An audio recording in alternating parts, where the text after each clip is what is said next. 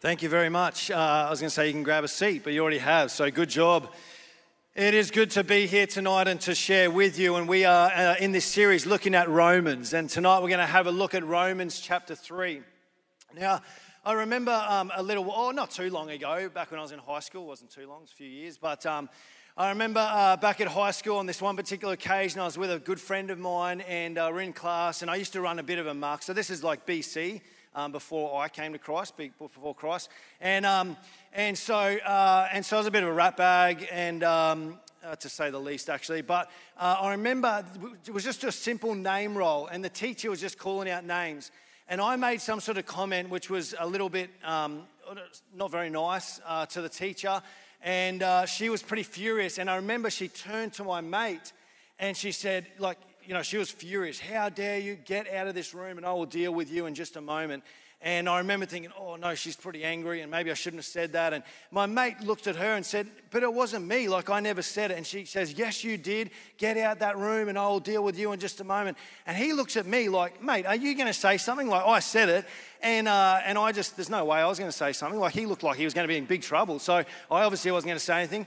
And he's like, he never dobbed me in, but he said, I, I honestly didn't say it. She goes, get outside that room.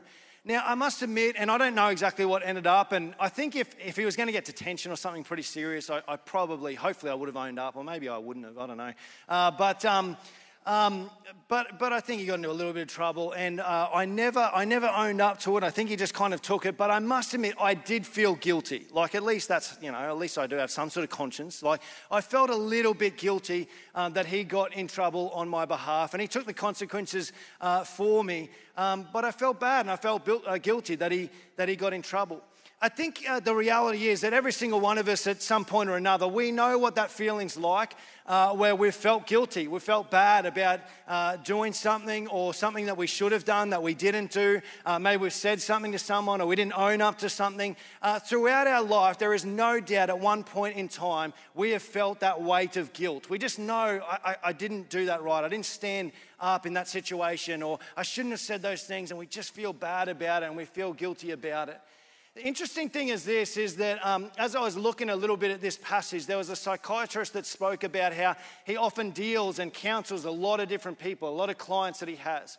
But he made this interesting comment, and he said this he says, if even if my clients could know, if the people that I see and I counsel every single day, if they know that they could be forgiven, he said, I reckon easily at least 50% would never have to come back and see me again because he says forgiveness deals with this, this uh, with, with, with uh, guilt.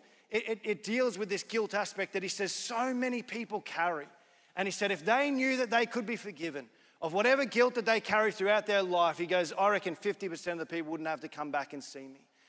And you know, this interesting thought of this concept, I think, sort of rolls into the Christian faith as well is that I know when I first came to faith and I was on the job site and I often invite other tradies to come to church and things like that, that often the biggest response, and maybe you uh, have heard this as well, but the biggest response was often, oh, there's no way I could come to your church. Like it would fall in. Like there's just no way. Uh, there's no way I measure up. There's no way I'm good enough. Often used to say, you know, it's not church people uh, that, that can go to church. Sorry, it's not good. I forget what I say. I don't know what I say. Uh, but anyway, I'll think of it a bit later. But the reality is, is that, um, uh, yes, I'm still trying to think about that quote. I want to get it. I'm frustrated now. Uh, what do I say, Travis? You know what I say. Where's he gone? Oh, you're right. Anyway, um, yeah, that's what I say. It's not church people that go to church. Anybody can go to church. Anyway, total letdown. Yeah, you thought it was going to be way better than that. But it's, thank you, thank you. That's the best clap I've ever had my any, any sermon I've ever had. Um, that's devastating. But anyway, um, but but there's this. I think there's this connotation or there's this view out there that I just simply don't measure up, and so there's no way I could step into church. There's no way I could go. And it's because we think, you know, if there's a holy God and He's righteous, and it's just, you know, surely it's just good people that go to church, and there's just no way I could ever make it. And I, I think that's so true in our culture today as well. Uh, that we, we, that's just what we assume. And I assumed that as well. You know, when I first was talking to my mate about church and things like that, I just assumed, well, surely it's like good people that go to church. Surely it's good people that get to go to heaven. What's so fascinating is the Bible does not indicate that whatsoever. And we're just about to explore that in further detail as well. But the Bible indicates that it's not good people that go to heaven, but it's forgiven people that go to heaven. And so, yes, we understand and we realize, man, I don't measure up. Man, I feel like I fall short and I don't always, you know, do the right thing. And there's a guilt that comes sometimes may weigh us down. But the reality is, is that the Bible indicates that in Christ we can be forgiven and all that guilt can be taken care of and that we can walk in the freedom that Jesus brings to our lives, the freedom of a relationship with Him, not because of anything that we've done, but simply because, or, or anything we try and do for Him, but simply what Christ has done for us. And that is, that changes everything. And Paul writes further about this as well. It changes everything for us. You, you can walk out of here tonight with a sense of if you've ever felt guilty, if you've ever felt bad, if you've ever thought, I just don't measure up, to how God you think God wants you to live. You just feel like I just fall short time and time again. If you've ever wrestled with sin in your life and you just think, oh, I just keep coming back to God, keep coming back to God with this thing, it's just never going to be dealt with. Actually, the Bible indicates that what Jesus did on the cross deals with sin in our lives and it changes everything. And you can walk out of here almost with a new sense of identity tonight, knowing that you're forgiven, knowing that the guilt's been taken care of, knowing that your sin has been taken care of. And I tell you what, it changes everything. It really does. And Paul talks about this as well. He talks about, uh, you know, our society today. And he goes on to say in verse 9, so this is chapter 3, starting in verse 9, and he says, Well, then, should we conclude that we Jews are better than others? No, not at all, for we have already shown that all people, whether Jews or Gentiles, are under the power of sin. As the scriptures say, no one is righteous, not even one. You see, often maybe you thought, oh, I've done some good things for God. But here Paul indicates there's not even a single person uh, that, is, that is good. No one is righteous. No one is truly wise. No one is seeking God. All have turned away. All have become useless. No one does good, not a single one. Their talk is foul, like the stench of an open grave. Aren't you glad you came to church tonight? Honestly, no, I'm telling you, it gets better. Uh, their tongues are filled with lies. Snake venom drips from their lips. Their mouths are full of cursing and bitterness. They rush to commit murder. Destruction and misery always follow them. They don't know where to find peace. And that's, I think, a reality of our, our society today and in our hearts and our lives. Our heart, our soul deeply longs for peace. They have no fear of God at all, or they have no respect for God at all. Obviously, the law applies to those to whom it was given, for its purpose is to keep people from having excuses and to show that the entire world is guilty before God. I mean, Paul's not mucking around here. That every single person who's ever lived, that has uh, died, that is to go uh, before us, every single person throughout history, he states here so clearly, is guilty before God.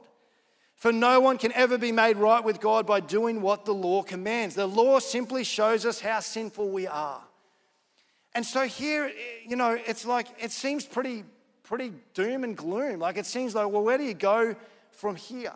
And this is the reality of sin is that it causes destruction in our lives and it separates us from our Heavenly Father. It, it, distances us from being able to have a relationship with Him, to experience eternal life, to experience fullness of life here and now as well. This is what happens with sin uh, in our lives. And you know, sin, sin's got this uh, this, this, way, it, it's addictive. It has this way of just keep showing up in our lives. And even when we think, oh, I've overcome this or I've gotten through this, all of a sudden it rears its head again and we wrestle with it. I don't know if I've shared this before, but I, I don't know. I must have some sort of a, addictive nature. I suppose I'm confessing now. Uh, but, and, and particularly with, with like lollies and chocolate and things like that, like, I, there's, for me, I can't like, like I remember one day I was walk, we were just walking around the street with my wife. I think we are um, you know, pushing the pram. This is when we just had one child. And we got onto the subject of chocolate. I don't know how it came. Maybe I was just interested and I was keen to talk about chocolate and I wanted some or something. But, um, and so we got talking about chocolate. My wife said, you know, you know, you, you should just have like a couple of pieces and then just roll it up and put it away. And I was like, I thought in my mind, I was almost offended. You know what I mean? Like, how dare you? Like, how could you say such a thing like that to me? Like, that's just not even, that's not physically possible. Surely not. You know, like I can't just have a couple of pieces and put it away and, you know, oh, that's it. Like, like I'm a chocoholic, you know what I mean? Like, you don't say to a person that's, you know, trying to get off, uh, you know, alcohol, you know, recovering alcoholic, you don't say, oh, meet me in the pub and just have one beer. Like, you'll be fine. Like, you can't do that. And for me, it's like when I open something, it's like I don't just have a couple of pieces and oh, that's the it. That's it. You know, I've got to finish the packet. The only way I can stop is when the packet's finished. Like, to be totally honest, that's the only way I can stop. And COVID was horrendous for me. Uh, because I'm sitting on the lounge at night. I had more homes at, uh, more time at home at night and things like that. I wasn't out as much, and uh, it was a horrendous time. I seriously put on some weight. I didn't realize how much weight I put on. Um, and my wife's never spoken to me about my eating habits, which sometimes can be pretty horrendous, eating habits, but she's never spoken to me except during COVID. And I remember one time I was opening my second packet of family Maltesers uh, after 10 minutes. I know, I'm just confessing now. It's a, it's, I told you, I'm a chocoholic. And she said, Babe, like, do you think you really need a second packet? And I'm like, Yes, I do, you know. And so I, I finished the second packet. And, uh, and so, but this is what sin, there's something addictive about it. And sins like that, that even when you think, because this is what happens to me, I don't know if you're like this as well, but particularly at the moment, I'm eating bad again. And uh, I wake up in the morning feeling bloated and just eating rubbish all the day before. And I just think, you know what I think to myself? I wake up and it's a new day, and you think, right. And I say to myself, today, today is the day I'm going to eat healthy again. You know what happens? At the end of the night, I go, why did I eat all that stuff? You know, why did I do that? It has this way in our lives. Sin is addictive. And even when we think, no, I'm not going to go back there, I'm not going to do it again, it re- comes up again and it's so addictive. We keep going back. And time and time again, we just can't overcome it. And that's what sin's like in our lives. And no matter how hard you try sometimes, say, God, I won't let you down. God, I won't do that again. All of a sudden, we find ourselves going, why did I do that? At the end of the day again, why did I do that? And it's so hard to overcome. But the good news is this, and this is what Paul's talking about. But the good news is this is that in Christ, that this is amazing, honestly amazing. Did you know that you could be in right standing with God? In right standing with Him. You know you've fallen short, you know there's sin in your life, you know you've done things wrong, and you think there's no way God could accept me, there's no way God could love me, there's no way God could use my life. But you know what? This is what's so amazing about the good news message is that there is a possibility for you to stand, even though you know you've fallen short, for you to stand righteous, righteous in the eyes of God for Him to look upon you and to be no blemish whatsoever, clean, clean before a holy and righteous God. And it's got nothing to do with what you can do for Him. And this changes everything. You know what it is? Paul describes it in verse 21. He says this, but now God has shown us a way to be made right with Him. How? Keeping the requirements of the laws we promised in the writings of Moses and the prophets long ago. We are made right with God. This is how. We are made right with God by placing our faith in Jesus Christ. And this is true for everyone who believes, no matter who you are. Paul is describing here, it's not based on what you can do, it's simply by, uh, by Christ alone, by putting our faith in Him. The cross is so significant to the Christian faith because it represents this extraordinary freedom that when we put our trust and faith in Jesus, we can be set free from all the blemish, all the mess, all the sin in our lives. We're set free from it and we walk away.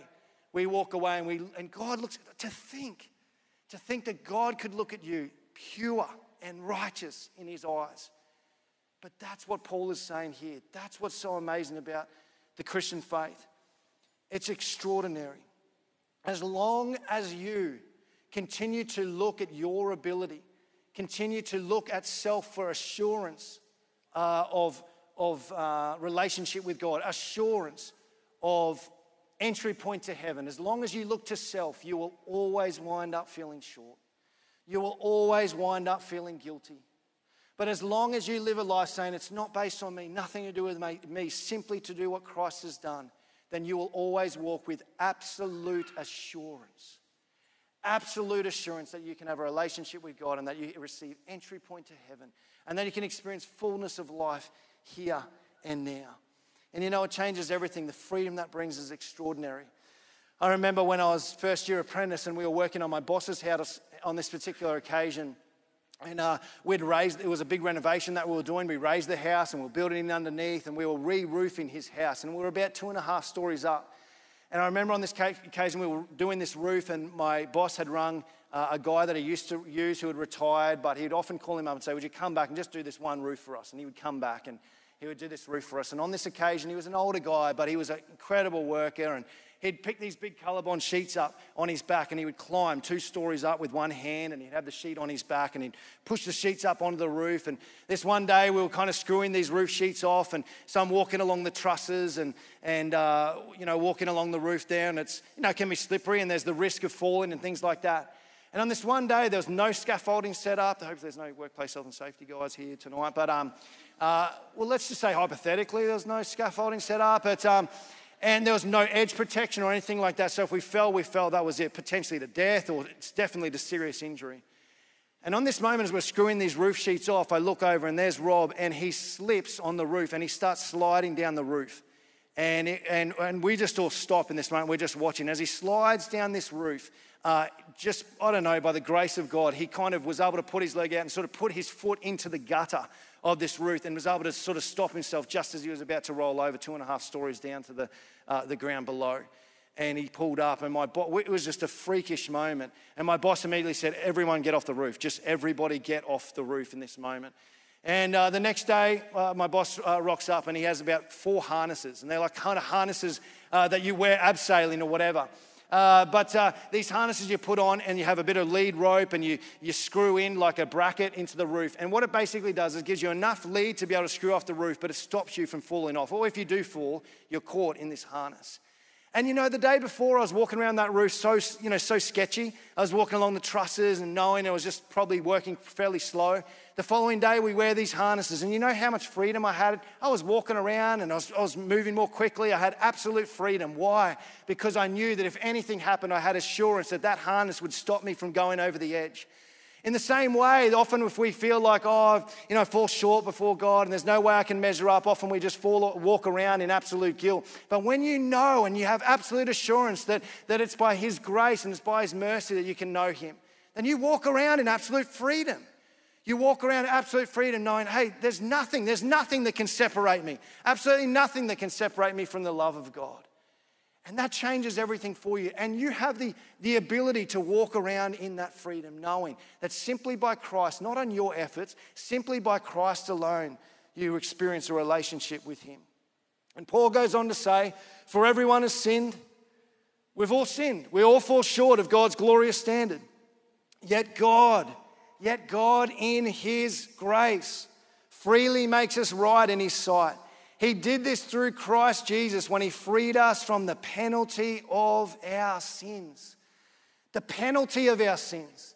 You see, when we do something wrong, we know that there's consequences and there's a price that needs to be paid and there's a penalty that needs to be paid. But God, out of His mercy, God, out of His grace, Paul says, as He frees us from having to go through the penalty that the sin requires in our lives. That's what the cross represents. You know, in a book uh, by uh, Philip Yancey called What's So Amazing About Grace, uh, there's this section where uh, Philip writes these words. He says, During a British conference on comparative religions, experts from around the world debated what, or if any, belief was unique to the Christian faith. They began eliminating possibilities. Incarnation. Other religions had different versions of God's appearing in human form. Resurrection Again, other religions had accounts of return from death. The debate went on uh, for some time until C.S. Lewis wandered into the room. What's the rumpus about? he asked, and heard in reply that his colleagues were discussing Christianity's unique contribution among world religions. Lewis responded, Oh, that's easy. It's grace. After some discussion, the conferees, uh, conferees had, to a degree, uh, had to agree. The notion of God's love coming to us free of charge no strings attached, seems to go against every instinct of humanity. Isn't that true? The Buddhist Eightfold Path, the Hindu doctrine of karma, the Jewish covenant, and the Muslim code of law, each of these offers a way to earn approval. Only Christianity dares to make God's love unconditional. And that's, it's extraordinary and it's true. Paul says it's the grace of God, the grace of God that uh, allows us to, uh, that, that, that, Christ took the penalty uh, for our sin. His grace is amazing. But you know, I realize that often, even if, because I understand some of you are so aware of this message, some of you have been walking in the grace of God for 20, maybe 20 plus years, and you understand this message. I still think there's a tendency at times, even though we understand the grace of God, to step back into it. And we say, Oh, yeah, but God, I, am going to do this for you, as if He's going to be impressed, or God, I'm going to make sure I stay away from that. And we still, we still work so hard sometimes in order to just, I realize it's Christ, but I just want to add this as well, and, and, and just in order to get in the good books of God. But it's simply by grace alone. And what we do oftentimes, we build up this resume thinking we offer it to God, like, have a look at this, God, have a look what we've done for you. I remember um, after my apprenticeship, I was keen to get out of there and I wanted to start. Um, and I went out and started doing my own work and started my, um, my own business. And I was doing a little bit of work here or there, but I did some work for somebody. And uh, a friend of theirs was over one day and they saw the work. And, and she actually was uh, an admin, uh, did admin work for her uncle who was a builder and her uncle was really busy. And the people that I'd done this work for said, Well, actually, David's looking for a bit more work. And she said, oh, I should call him because my uncle's really keen to get some more chippies on board.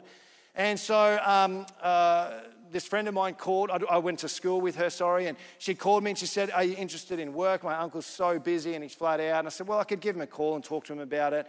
And, uh, and I was open to it.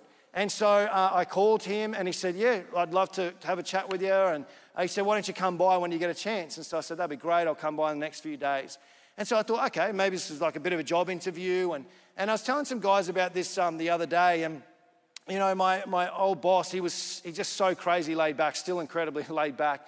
Um, and so I went to go see him, and I thought, you know, it's kind of like a job. Interview. Like, how much do I dress up? Or, you know, like I certainly didn't wear a suit or anything, but, uh, you know, I thought, okay, I'll dress up a bit and I'll go for this interview. I had a resume that I'd already done. I updated a little bit to take a resume with me. And I get to his house, and he has this office down underneath his house. And I knock on the door, no one answered, so I call him, and he's like, "Oh no, that's cool. Just come down the side and come, you know, down under the house." And so I kind of trundled and climbed uh, over, uh, you know, 10 years of old uh, timber that's lying stacked there and uh, trestles and all sorts of things down the side of his house. And I got down underneath and, you know, he said, G'day or whatever. And he goes, Yeah, grab a seat. And so I sit down. I'm like, Okay, here's a bit of a job interview now. And and as, uh, as I'm sitting there, he just kind of grabs this magazine. He goes, Oh, I'll just show you some of the work, you know, we've been doing. And he slides this magazine across the table, and it's like an architectural magazine that you'd find in, you know, a really nice magazine of beautiful homes that have been built. It's type of magazines you'd find in a news agency. He slides it across and he opens up, oh, this we built this house here and we did this and that and started showing me a bit of that. And then he started showing me the current plans and the houses they were working on and started showing me that. And I was like, oh, okay. And he never really asked me too much about, you know, what what uh, I'd been doing, what I'd done through my apprenticeship and things like that. And then he started to say, well, this is what I pay my boys, you know, that currently work for me. And I'm like, oh, okay. And, and then, uh, and uh, he never asked for my resume or anything. And he said, oh, so when, you know, like, when can you start? And I'm like, oh, uh, I don't, okay. Like, uh, I'm thinking, I think I'm maybe getting a job here or something. I don't know. And, uh, and I said, oh, I could probably start next Monday. He goes, yeah, all right. Well, why don't we do that? So start next Monday. I'll meet you on the job site and we'll go through the plans or whatever. And so I left that day just going, I grabbed my resume, never looked at it, never opened it, grabbed my resume just going, I think I'm, I think I'm working for him. Like, I think I've got a job. I think I'm employed by him or something. I don't know. But I did, and I worked for him for quite a number of years. And, but, but this is the funny thing. I think sometimes we try and build up our resume a little bit before God, and we, we, we bring it before God as if, God, check this out. Look what I've done for you. Look what I've achieved uh, for you. And you know, God's not interested in our resume. You know, Isaiah talks about, Isaiah talks about that even our righteous acts are like filthy rags to God. Like even the good things we attempt to do for God. Like, like I think in, in a way, God's kind of sliding this magazine across to us, saying, Have you seen my son?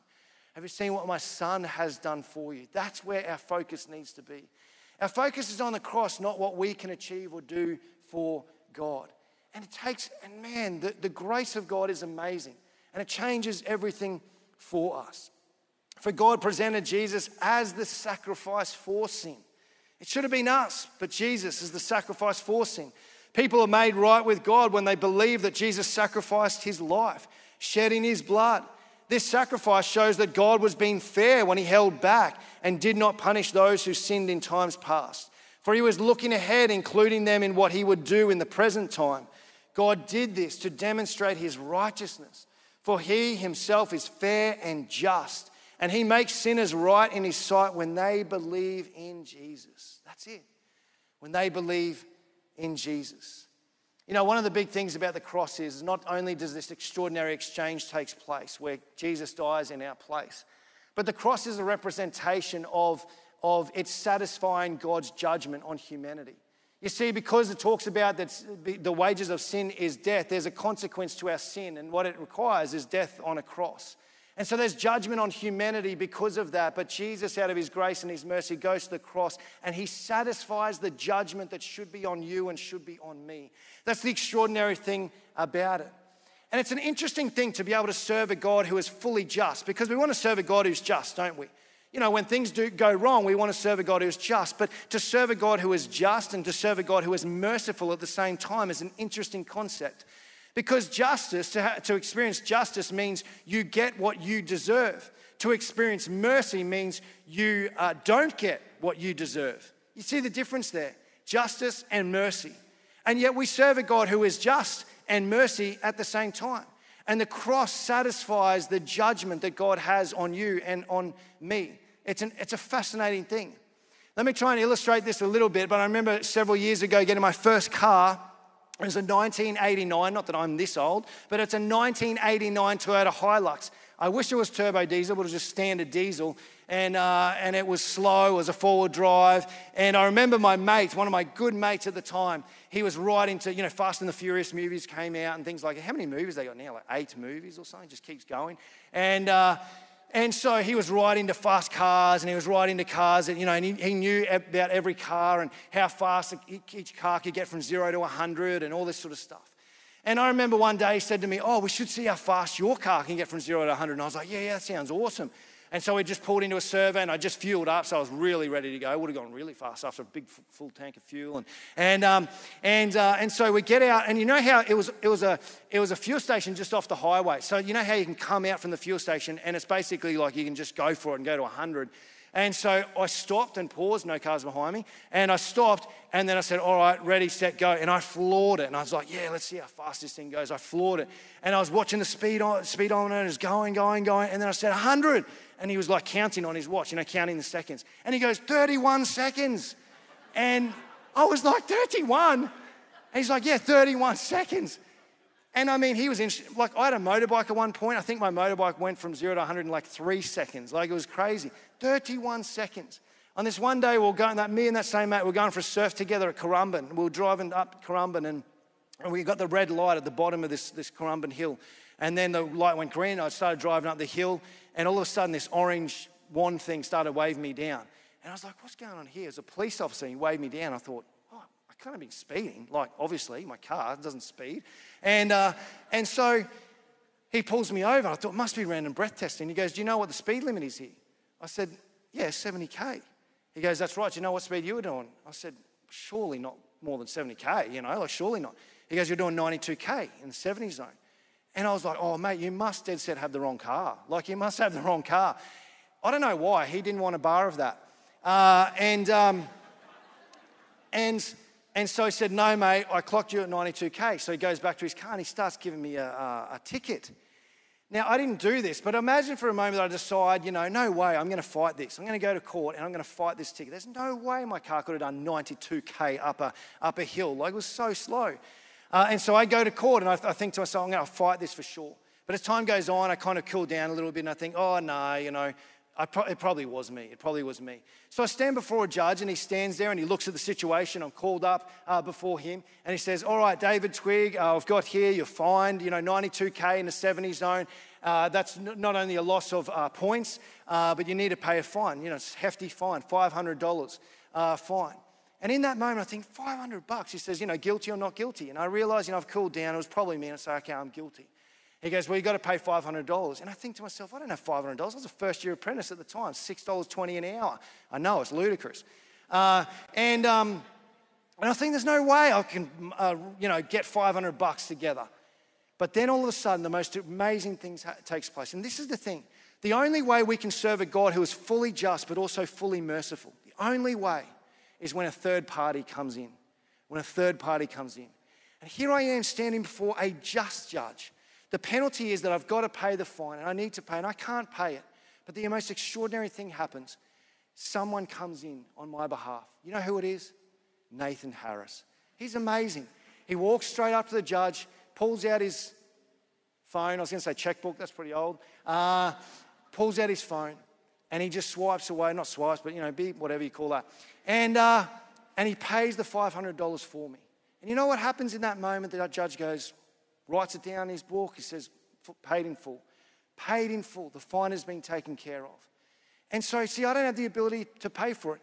But the judgment, you see what's happened here? The judgment has been satisfied in that moment. There's consequences that need to be paid, but Nathan pays it for me because I can't pay it. And then I can walk out of there in that moment. And, and, and in the same way, it's an extraordinary thing because I experience, I experience uh, God, God's judgment being satisfied in that moment. I experience the, the justice of God, but I also experience the mercy of God in that moment. And I walk out of there free. And that's, that's what the cross represents. Judgment of God has been satisfied because of Christ and what he did on the cross for us. And we experience the, we experience the justice of God, but we experience the mercy of God in our lives. It's an extraordinary thing. This is how amazing uh, our God is. This is how amazing his grace is. And Paul goes on to say this. He says, So listen, this is important. Can, can we boast then? Like, if you understand this, he says, Can we boast? that we have done anything to be accepted by God? No. Because our acquittal is not based on obeying the law, it's based on faith. It's based on what Jesus has done for us. In that moment when I couldn't pay that fine, it's based on what Nathan does when he walks in, he pays the fine for me. It's simply by putting my faith in what he did. No, because our acquittal is not based on obeying the law, it's based on faith. So we are made right with God through faith and not obeying the law. Extraordinary thing. I was going to read the whole story to you, but I won't. I'll just uh, paraphrase it for you. But as I was just looking at this, I came across a story about a dad who actually had adopted an eight year old daughter. They had biological children of their own, but he ended up ad- adopting this eight year old girl. Now, you understand the context of this eight year old girl, she had already been adopted by another family. And it's a bit of a sad situation, but this other family, for whatever reason, I'm sure they had reasons for it, but they never really integrated their adopted daughter with their biological children real well. And every year they would go away to Disneyland. This is a family in America. They would go away to Disneyland. And for whatever reason, they left their adopted daughter behind uh, with a family friend every time. And the adopted daughter every time missed out on Disneyland. But you know what? They'd come back and she'd see photos and then she'd hear the stories. And she'd, she'd, she knew all about this extraordinary Disneyland and all about it. And she always wished she, she could go. Part of the reason she felt that she could never ever go to Disneyland, that she was always left behind, is because she thought, I, I, just, I must mess up, I must do the wrong things, and I must be in trouble, so they never t- uh, took me. What happened was this family ended up uh, dissolving this uh, adoption and passing this eight year old girl on, and this new family took this girl in. And uh, the new family, uh, the father of this new family, when he heard about this history and heard about this, he decided, I'm going to take our whole family to Disneyland. I'm going to take our adopted daughter uh, with us, and I want to take her to Disneyland. And as the lead up to that, and he told the kids and he told the family, we're going to go to Disneyland together as a family.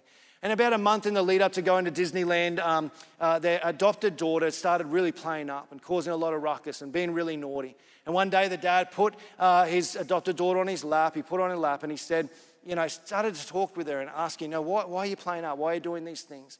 And she made this comment. She said, I know, I know what's going to happen. I know what you're going to say right now you're going to say that I can't go to Disneyland. And he realized in that moment the reason she was playing up is because she just knew, I know what's going to take place. And, and, you know, she was kind of wrestling with all of that and dealing with all of that. And he said to his daughter, he said, Hey, are you a part of this family? And she said, Yes. And he said, Well, as a family, we are going to Disneyland. You are coming with us. And she began to realize, he said in that moment, I wish her behavior got better, but it didn't necessarily get better. But about a month later, they're on their way to Disneyland. And um, they go to Disneyland and they have an extraordinary time, and the adopted daughter goes and she has this extraordinary time. They get to see all the, you know, go on the rides, they get to see the attractions and all these things. That night, after a full day of Disneyland, he's tucking his daughter, his adopted daughter, into bed, and uh, he says a prayer with her, and they're praying together. And he says to his daughter, he says, "What do you think of uh, What do you think of Disneyland?" And she makes this comment, and she says this. She says this comment. She says, "Daddy," she's kind of you know pretty tired from a big day. She says, "Daddy." I finally got to go to Disneyland. But it wasn't because I was good, she says. Because she knew, she knew she'd cause so much ruckus. She said, It wasn't because I was good, it's because I'm yours. That's why. It wasn't because I was good, it's because I'm yours.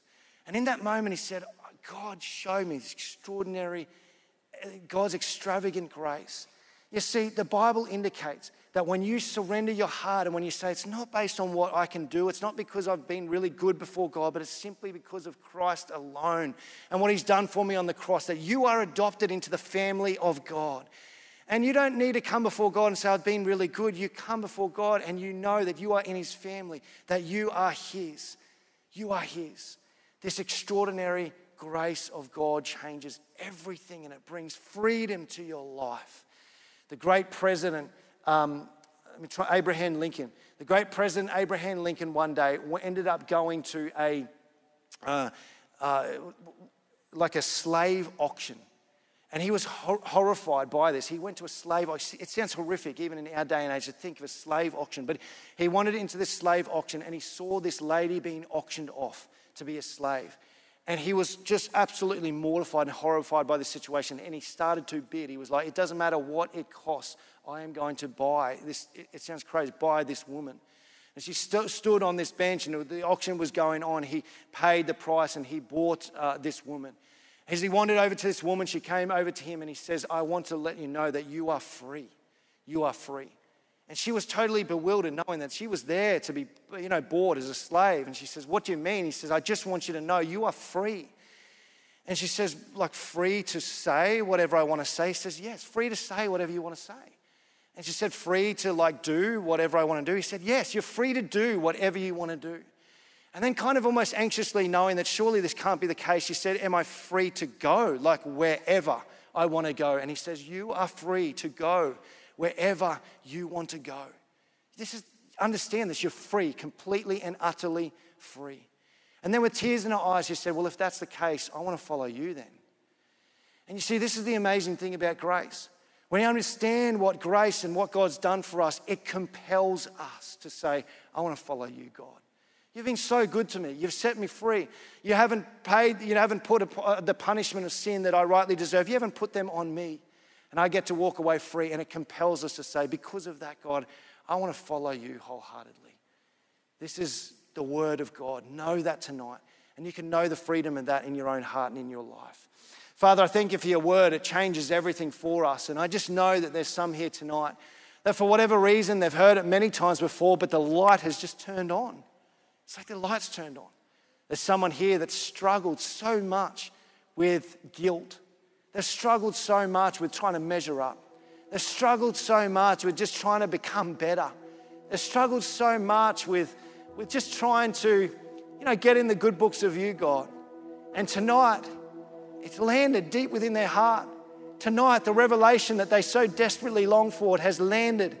And tonight, they realize it's by grace, by grace alone, not by works, by grace alone. And I thank you for speaking tonight great God.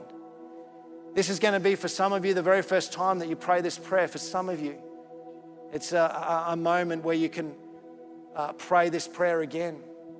In your head and in your heart, I want to give you an opportunity to say, God, that's me tonight. I, I want to know the freedom of your grace. And just repeat this prayer after me Lord Jesus, thank you so much for your grace. Thank you so much for your mercy. Thank you so much for your unconditional love. I want to thank you, God, that it's not by my works, but it's by your grace alone that I can have a relationship with you. Come into my heart right now. Thank you for dying for my sin. Thank you for rising again, overcoming death. I want to surrender my life to you right now. Come and fill me with your presence. In Jesus' name, amen. Great God, this is amazing, this message. It changes everything. And great God, I just know that there's so many people here tonight that have heard the message many times before.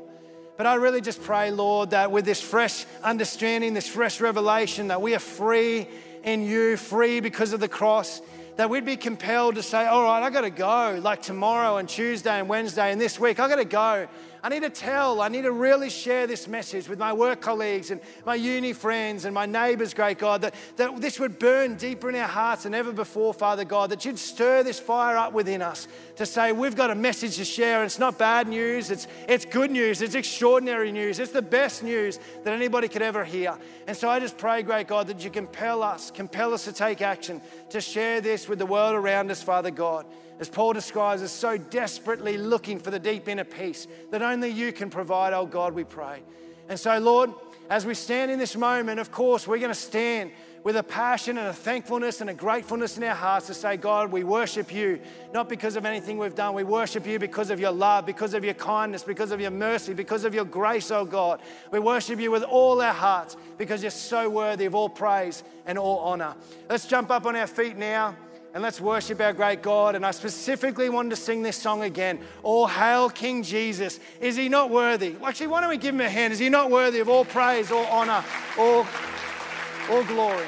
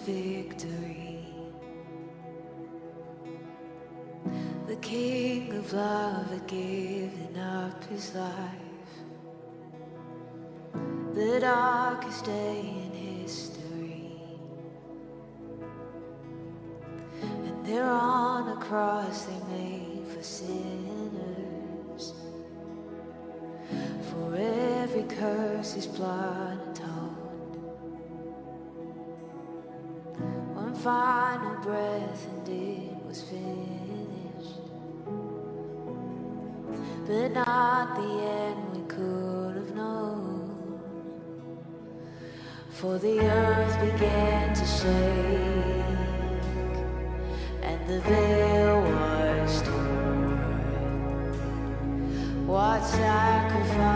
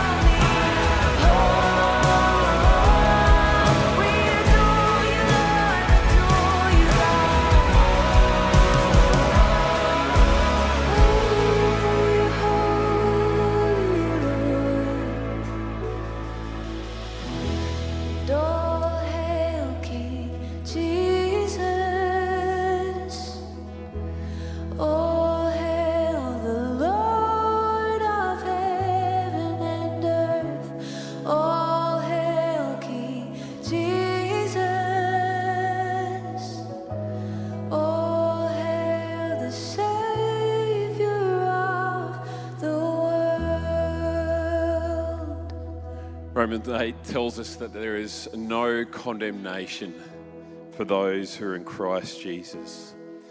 And uh, it's a privilege when we begin to understand that we are saved by grace. And we, we learn to really lean into that. It, it compels something fresh in our hearts, like Twigg was talking about. And uh, it calls us to begin to surrender our life daily before Him. And it's not a surrendering our life daily uh, before Him in order to earn great favor, but it is allowing God to come and change us and renew us that we may become more like Him. And uh, my prayer for us as a church this week uh, is that as we ask the Spirit of God to change us and renew us as we rest in the grace of Jesus, may He begin to teach us how to love one another as He has loved us. He's a beautiful Savior, isn't He? full of grace, full of mercy. If tonight you've uh, you, you prayed that prayer, I'd love to personally meet you tonight. Um, and so I want to encourage you just if you want to come down the front, I'd love to just pray for you. Actually, there's a whole pastoral team that would love to pray for you, but I, I personally would love to meet you. And so it might sound like a bit of a scary thing, but um, would you do that? Just just be courageous enough, come down, say hi and uh, we want to begin that journey with you as well. If you have more questions about Jesus, come come chat with us. We'd love to uh, talk with you and journey with that as well. But God bless. Let's make sure we uh, we go and, and spend time together as a community, hanging out, doing life. But uh, look forward to next week gathering together. God bless. Have an amazing rest of the week, and for those online as well.